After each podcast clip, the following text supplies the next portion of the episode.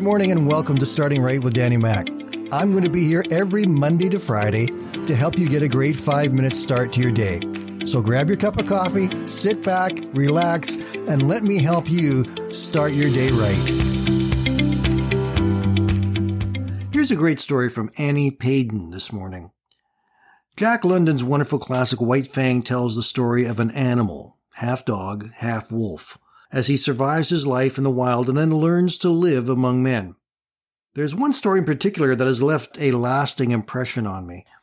White Fang was very fond of chickens, and on one occasion he raided a chicken roost and killed 50 hens. His master, Weedon Scott, whom White Fang saw as a man god and loved with a single heart, scolded him and then took him into the chicken yard. When White Fang saw his favorite food walking around right in front of him, he obeyed his natural impulse and lunged for a chicken. He was immediately checked by his master's voice. They stayed in the chicken yard for quite a while, and every time White Fang made a move toward a chicken, his master's voice would stop him. In this way, he learned what his master wanted. He had learned to ignore the chickens. Weedon Scott's father argued that you couldn't cure a chicken killer, but Weedon challenged him, and they agreed to lock White Fang in with the chickens all afternoon. In the book, London tells it this way. Locked in the yard and there deserted by the master, White Fang lay down and went to sleep. Once he got up, walked over to the trough for a drink of water. The chickens he calmly ignored. So far as he was concerned, they did not exist. At four o'clock, he executed a running jump, gained the roof of the chicken house, and leapt to the ground outside, where he sauntered gravely to the house. He had learned the law. Payden continues now, out of the love and desire to obey his master's will, White Fang overcame his natural inborn desires. He may not have understood the reason, but he chose to bend his will to his master's. Isn't it amazing how animal stories have a way of breaking your heart and revealing a profound truth? The simplicity and purity of White Fang's love and devotion to his master helped me realize that my life will always be full of chickens.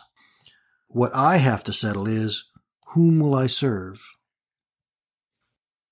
Just like White Fang, I think there's a little bit of that wild wolf in many of us.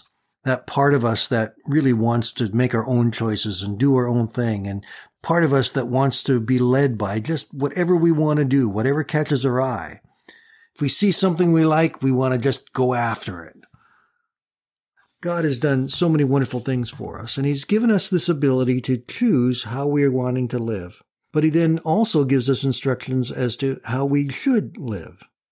In John 10, 27, Jesus said, My sheep listen to my voice, and I know them, and they follow me. You see, there's this process by which God leads us by speaking to us, and then we learn to obey what he has said to us. We follow him. We do what he wants us to do. Just as White Fang had to learn to avoid the chickens. You know, there are so many chickens in our own lives. They are the things that distract us, that catch our eye, that we want to go after, that we think would be so great to have and do. And besides, we want to do it. But just like White Fang, we have to learn what the Master says.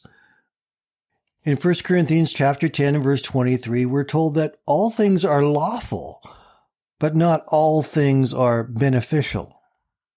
And that's part of the lessons that we need to learn in our lives. That the things that catch our eye, that we feel we really want to do, it may not be totally wrong, but it's not necessarily the right thing either. And if we go after it, we can create problems for ourselves.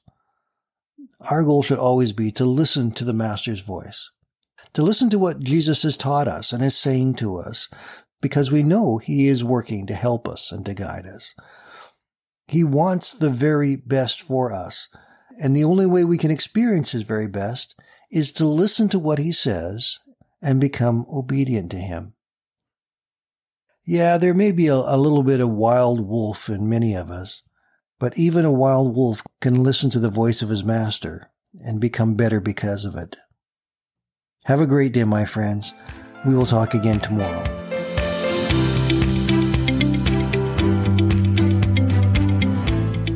Thank you for listening today. and I invite you to join me Monday to Friday right here on Starting Right with Danny Mack.